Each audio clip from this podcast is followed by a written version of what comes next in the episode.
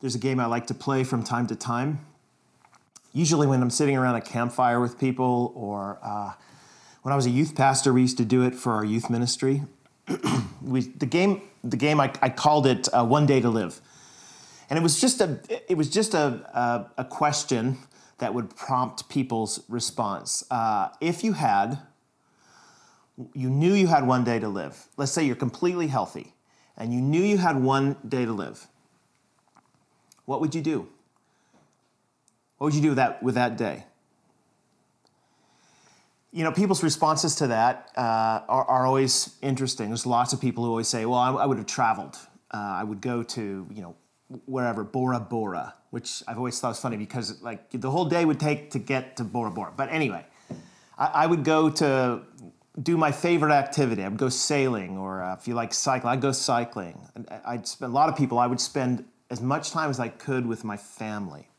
I actually remember doing this game with uh, uh, a group at one point, and one of the guys in the room in the uh, in the room was a was a farmer, and he he said.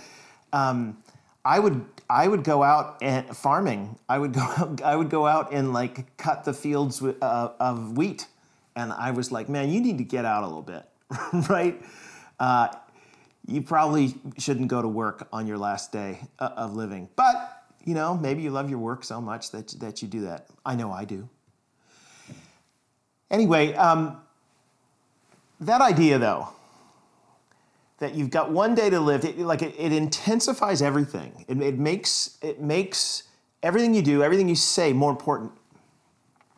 You don't waste time on words that don't mean anything. Uh, you don't you don't go to do things that you don't care about. It intensifies things. So there, there's this there's stories uh, about what happened on uh, 9/11. Um, you, some of you remember what you, you, remember watching the Twin Towers in New York coming down in 2001. Um, some of you, of course, are too young for that, but it was a devastating day. Uh, but as, as news came out about what, what had happened and what was going on, there was one of the planes that, um, that was able to get cell phone coverage uh, just in New York prior to running into the buildings. They knew they were headed for their own death and they were calling their loved ones what would you say? Like, what, what would be the final words that you give to someone? You're not going to see them again. You, you know that it's over.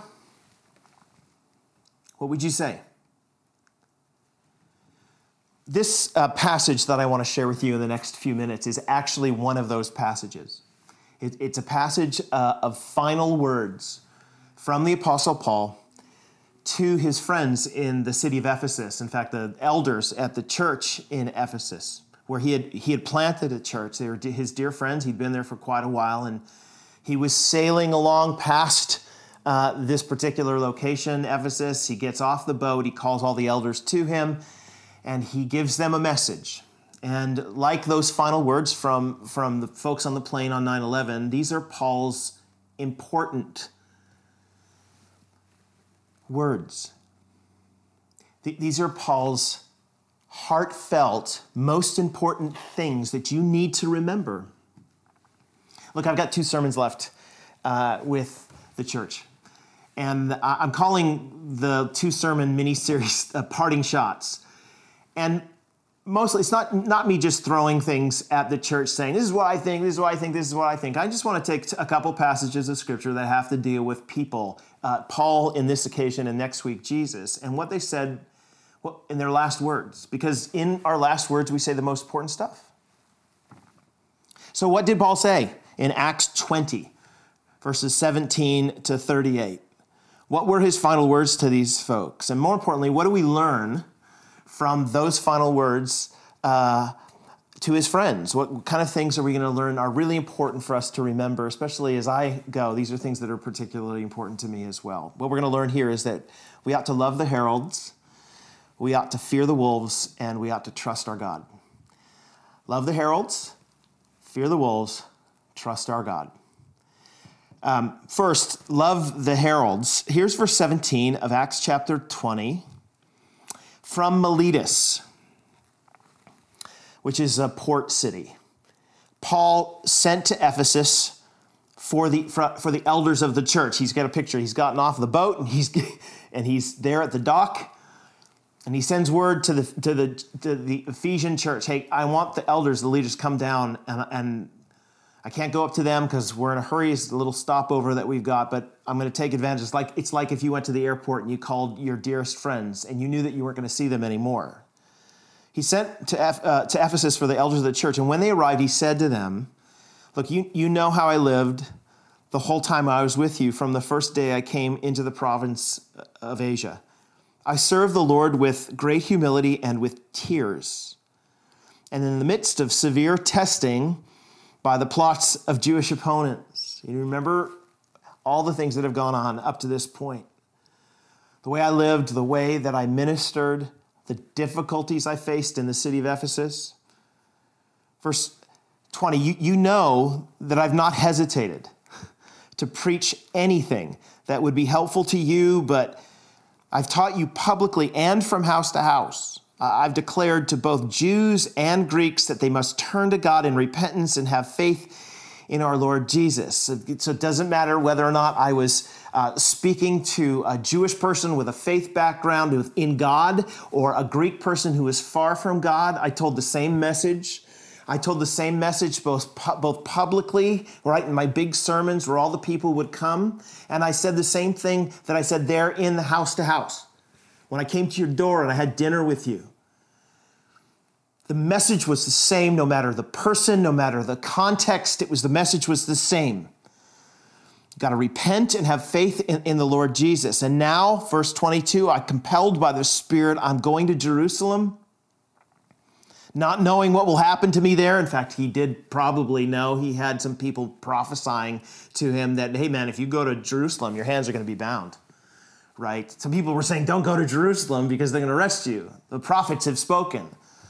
But he's like, man, I, I don't know. I'm going to get arrested probably, but I don't know what's going to happen to me, meaning I might die. I don't know what's going to happen to me there. Verse 23 I only know that in every city the Holy Spirit warns me that prison and hardships are facing me. However, I consider my life worth nothing to me.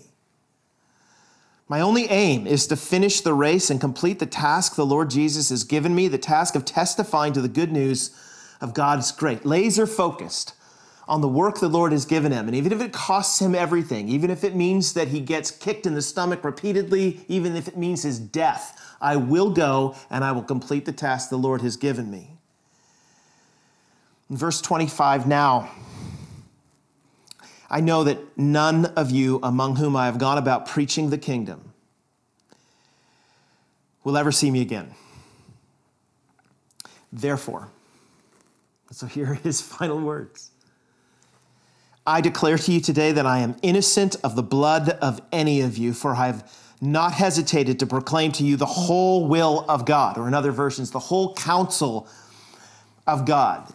There are a couple things I really want you to note from what I just read. One of them is that Paul is consistently bold. You notice that, right? It didn't matter who I spoke to, it didn't matter what their background was, it didn't matter whether what the, the context was the place I was speaking in. I was always bold. I was always God's emissary. I was always his herald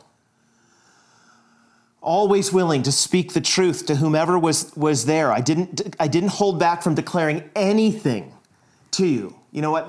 This is a challenge. This is a challenge for all of us, particularly for pastors. There are pastors who make the error on the one side of being publicly bold and privately meek, quiet, you know, pull back. That publicly, these things ought not be, then privately, hey, I don't know, you know, it's not, what you're doing is not a big deal. That sends a mixed message. And the other way is true as well. Privately, hey, look, let's, you know, let's not make any of these rash decisions about whether this is a sin or not a sin. So they pull back from declaring the whole counsel of God, or they pull back from the truth of the scripture or even the tenor that the scriptures are communicated in. But then in private, they're like that. Neither of those are going to do.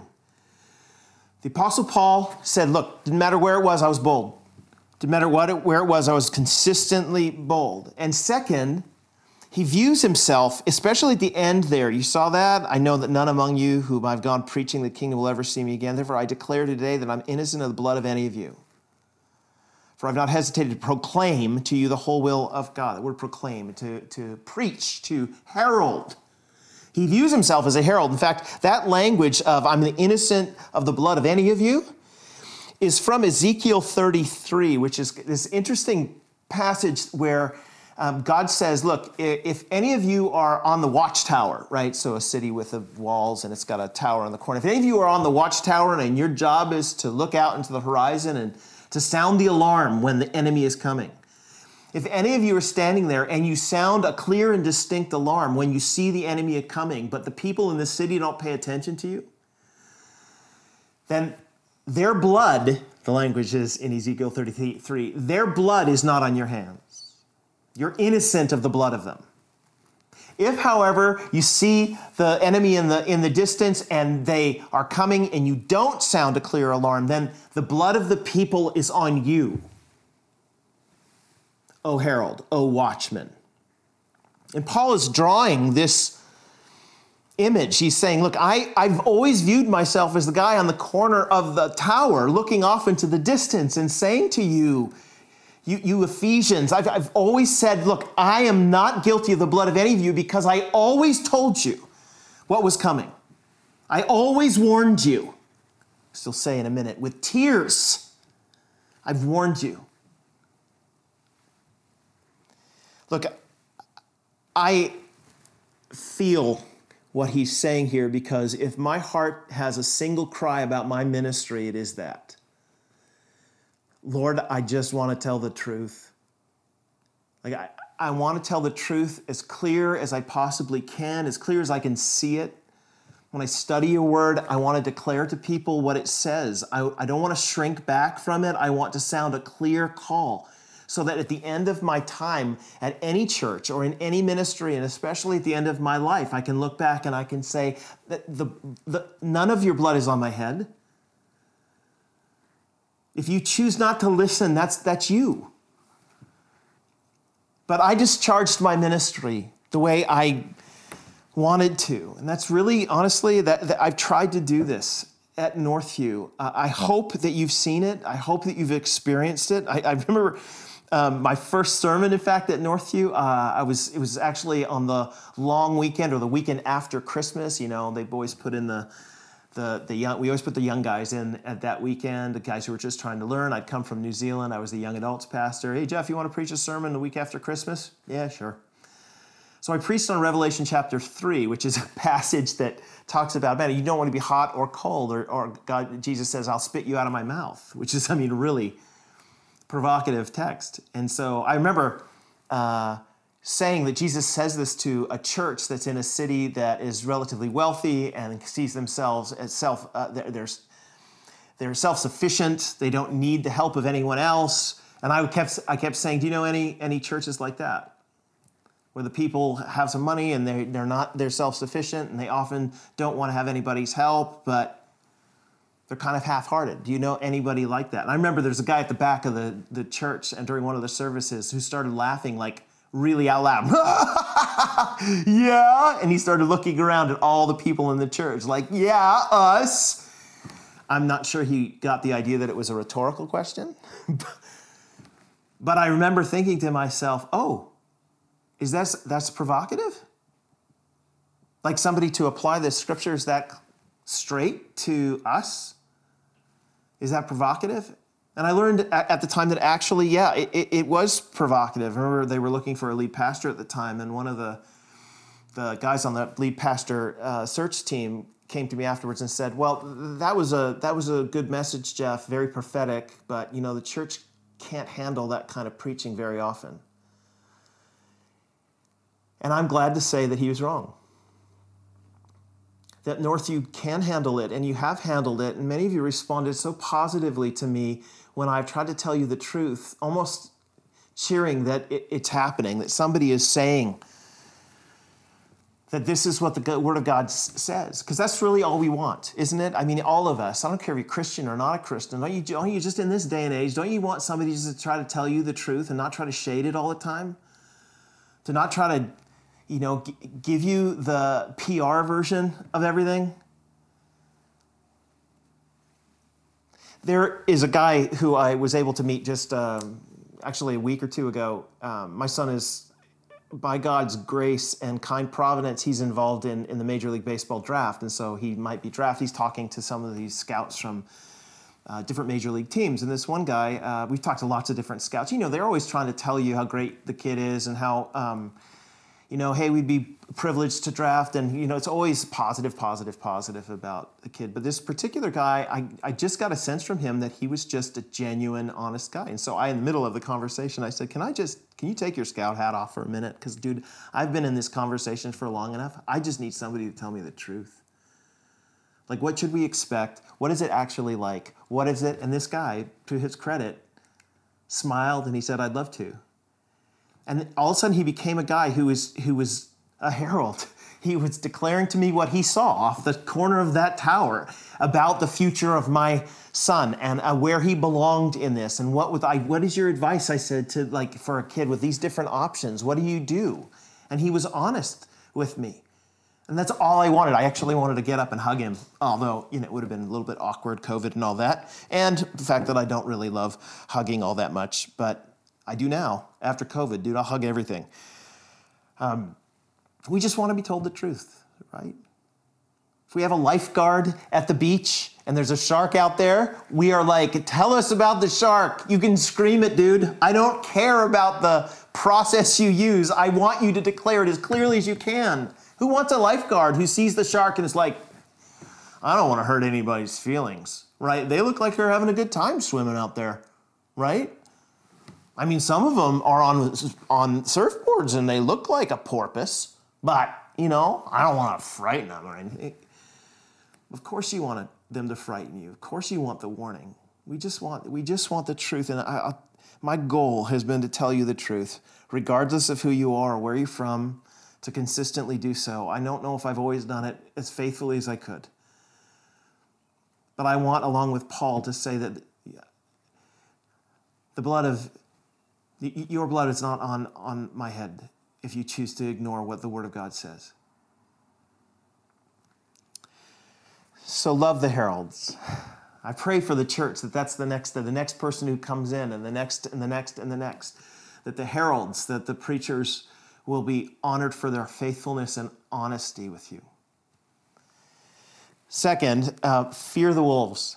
So, on the heels of Paul saying, Hey, I've declared clearly, his next comment is, Well, there are others who've declared clearly, but what they're declaring is leading you astray. Note what he says in verse 28. He says, Keep watch over yourselves. He's talking to elders here, right? Elders of the church in Ephesus. He said, Keep watch over yourselves and all the flock of which the Holy Spirit has made you overseers. Now, we normally hear that and we're like, I get it when you say keep watch over all the flock. Isn't that the job of a pastor to keep watch over the shepherd, keep watch over the flock? Shepherds don't aren't usually told, "Hey, keep watch over yourself," and yet that's that's what's added here. Keep watch over yourselves and all the flock of which the Holy Spirit has made you overseers. Be shepherds of the church of God, which He bought with His own blood.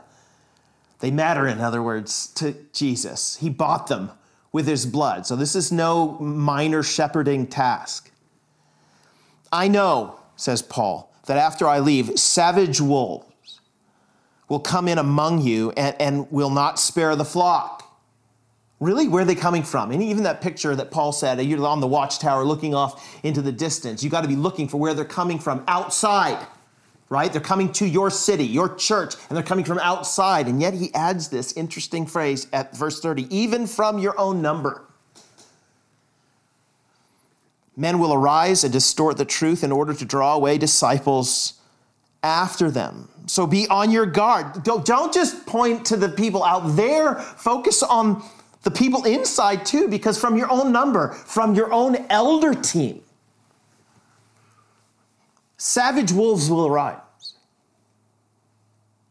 Some of the people that you think are actually genuine leaders are wolves in sheep's clothing. And if you're not careful, you don't watch yourselves, you might be one. And if you don't uh, watch out for others, you won't be shepherding the flock properly. Remember that for three years he said, I never stopped warning each of you night and day with with tears. You know, if you go back into Acts 19, one of the things that you find out is that um, when Paul first came to Ephesus, they, uh, this weird thing happened. He came and he started preaching the gospel. And of course, a bunch of people in the city of Ephesus, which was known for uh, its idol worship, especially to this, idol, this goddess named Artemis, they had a big temple there for her.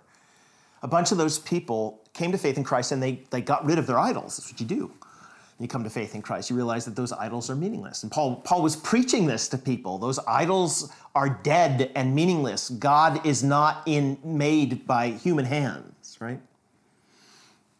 So one of the guys, Demetrius, who was a silversmith, in other words, he made, he made the idols. It was his business to sell them. Is getting like, wait a minute, this is hitting me in the pocketbook. Like you're ruining my business, Paul. And so he goes out into the community and he starts yelling gathering people together for a riot, basically, saying, You know, this Paul, this guy, he's ruining our business, he's causing us all sorts of trouble, and he's defaming great Artemis. And so then, when he said that, everyone started chanting, Great is Artemis of the Ephesians, great is Artemis of the Ephesians. They grabbed Paul's, some of Paul's friends, dragged them into the amphitheater, into this big city hall, city meeting place, and they, they just chanted for hours, Great is Artemis of the Ephesians.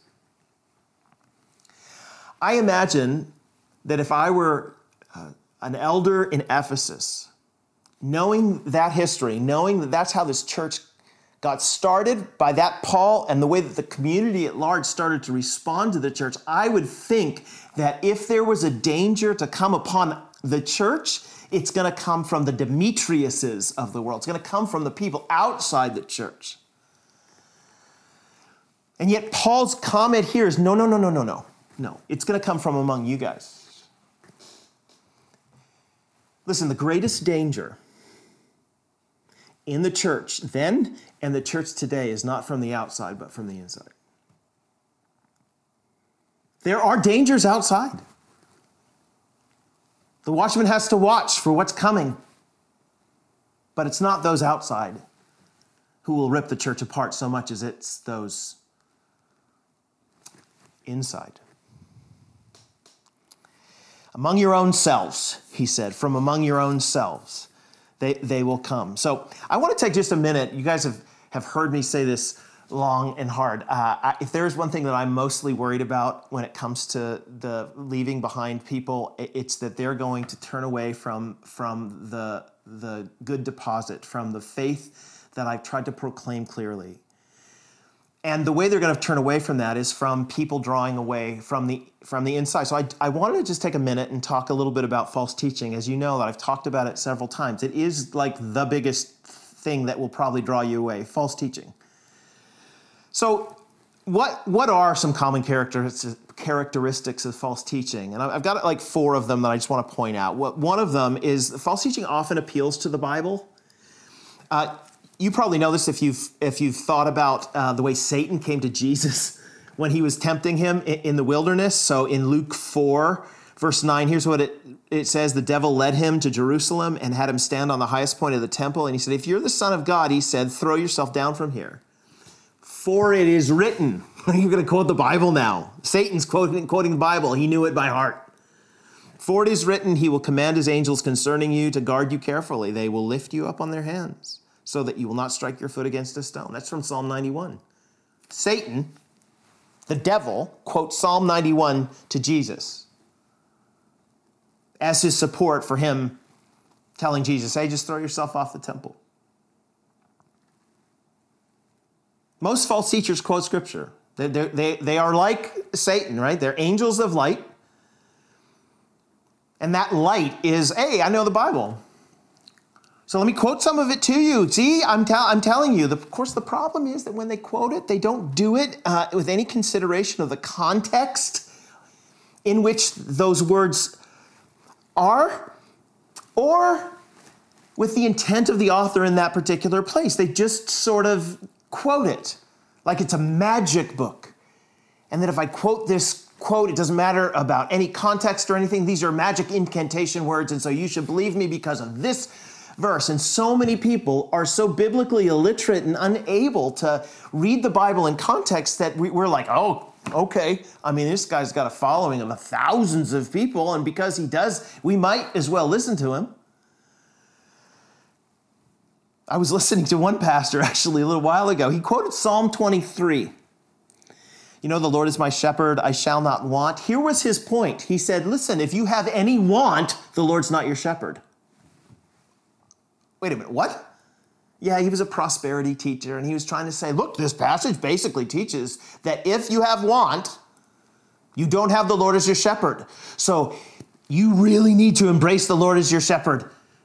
What that meant, I, I, don't know, what, come to faith in Christ or whatever. So, but hey, basically, everybody who's a Christian will have uh, no want, is what he thinks that Psalm 23 is about. Oh, my word. Uh, no, but I can imagine so many people believing it. It's ridiculous, but it appeals to the Bible. They just, twi- they just twist it. So false teaching often appeals to the Bible. Second, it's taught by nice people who may even be our, our friends.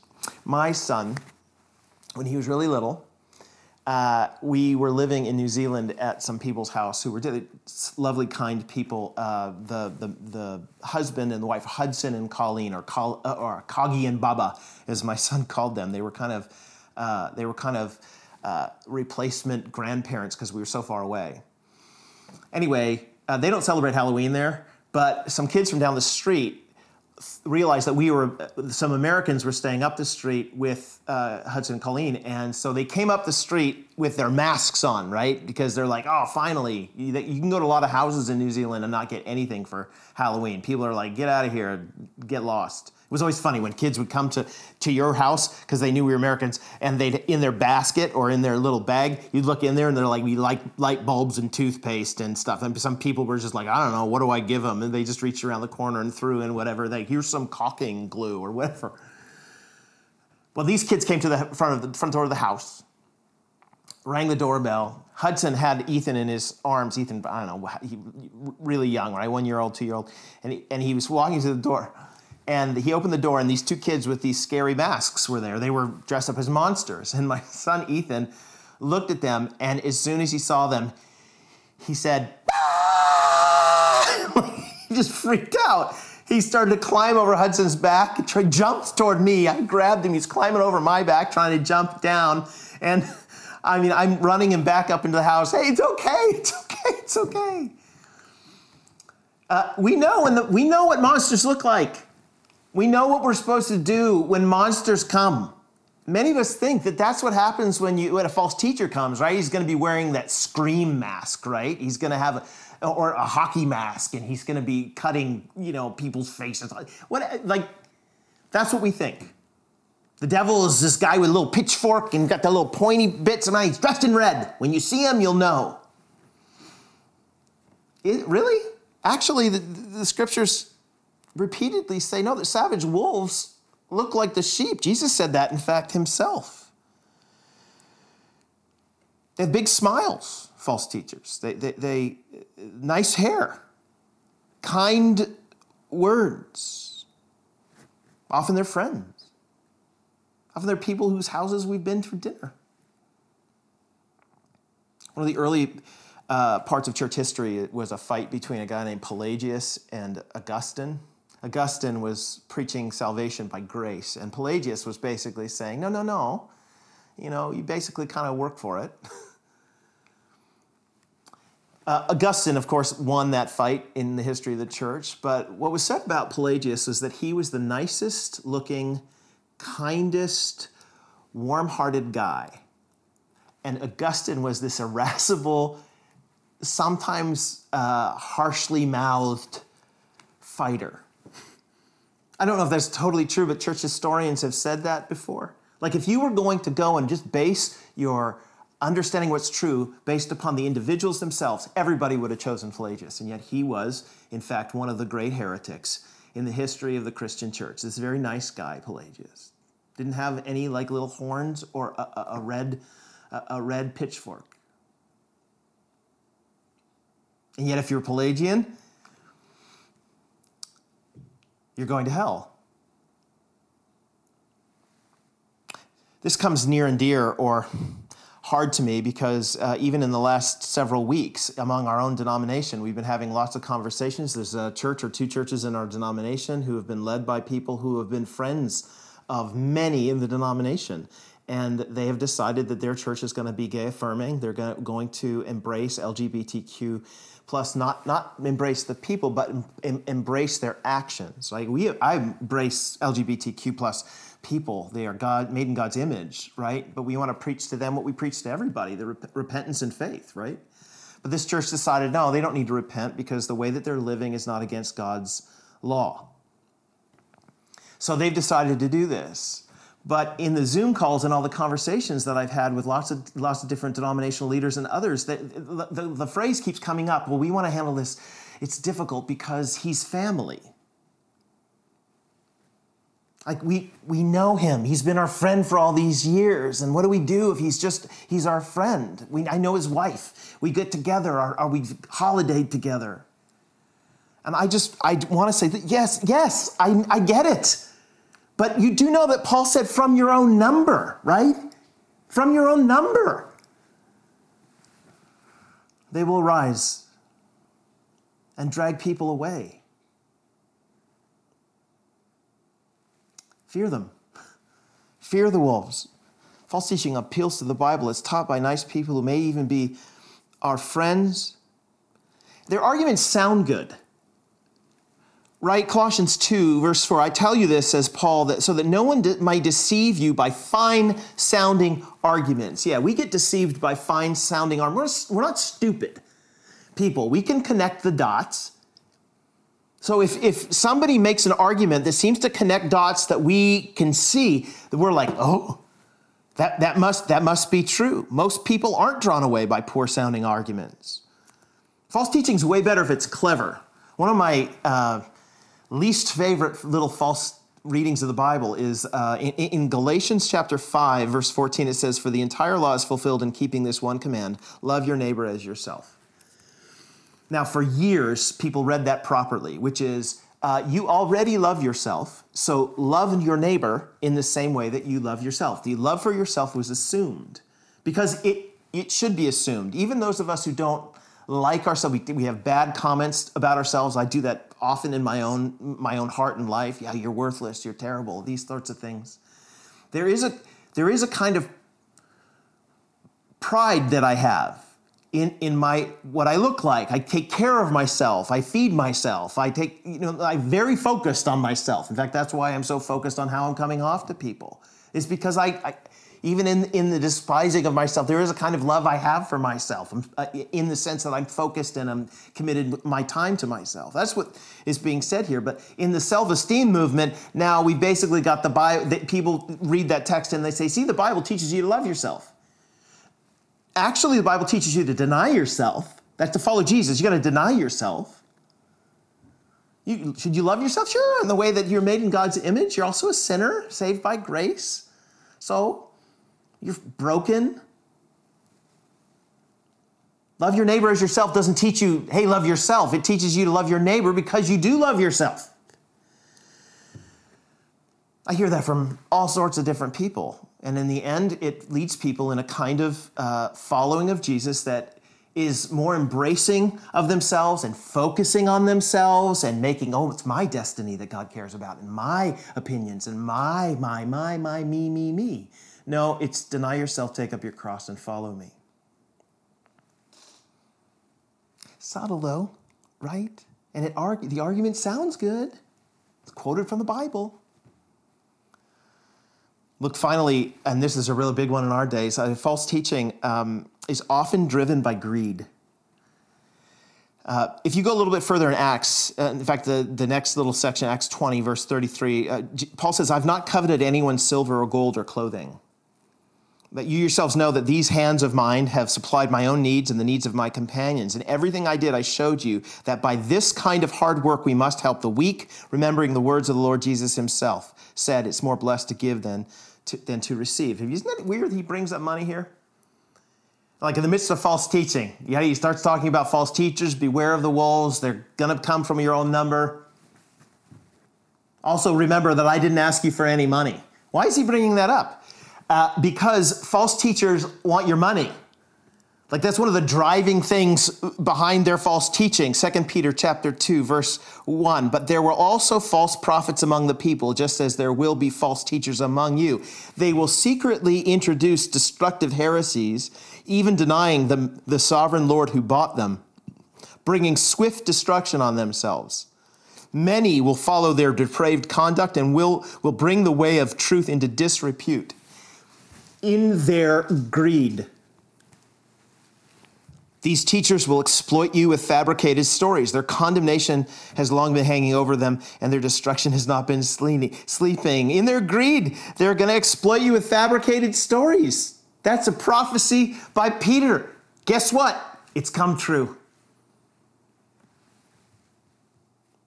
Give money to my process. Give money to my ministry. Give money to these things. Let me cobble together this theology that you can believe in, and it's not, of course, going to lead you away from Christ, and it's going to get you focused on me and my money and your prosperity, and yet, don't buy it. Paul's like, I didn't do any of that. I didn't do any. I didn't want your money. It's going to cloud the issues. There was an old day, uh, Creflo Dollar is the name of one of these guys who is, without a doubt, a false teacher who desperately wants your money. That's his name. I, I can't. I don't even know if that's his name. But Creflo Dollar. It's a very interesting uh, uh, approach. He is on TV and all sorts of things. But here's a story from the Daily Beast, which is uh, an online publication. Here's what they said a number of years ago God wants Pastor Creflo Dollar to have a $65 million private jet, according to a paid spokesman for God, Pastor Creflo Dollar. I mean, it's a cynical article. Dollar's website recently unveiled Project G650, an airplane project that he claims has something to do with understanding grace and empowering change. You may be wondering, what could this mysterious holy airplane project be? Probably something related to charity, you must think, like airdropping food into famine ravaged countries, or flying sick children to doctors, or lifting two of every animals out of a flood. Not quite. Dollar was once the proud owner of a pretty baller private jet, but now it's old and naturally he wants a new one. And so he wants his followers to pay $65 million for the new one, just as Jesus attended. On his website, Dollar made this case, quote, the ministry's current airplane was built in 1984, purchased by the ministry in 1999, and has since logged 4 million miles. Recently, on an overseas trip to a global conference, one of the engines failed. By the grace of God, the expert pilot who has flown with Creflo for almost 20 years landed the plane safely without injury or harm to any passengers. Dollar claims the private jet allows him to safely and swiftly share the good news of the gospel worldwide in a way that commercial aircrafts, no doubt, just couldn't. The mission of Project G650 is to acquire a Gulfstream G650 airplane so that pastors Creflo and Taffy, his wife, and World Changers Church International can continue to blanket the globe with the gospel of grace. Dollar's website said, We are believing for 200,000 people to give contributions of 300 US dollars or more to turn this dream into a reality and allow us to retire the aircraft that served us well for many years. Besides the aging private jet, Dollar and his wife also have two Rolls Royces and multiple multi million dollar homes. They sold one in New York City in 2012 for $3.75 million. Who knew sacrificing for God was such a profitable calling?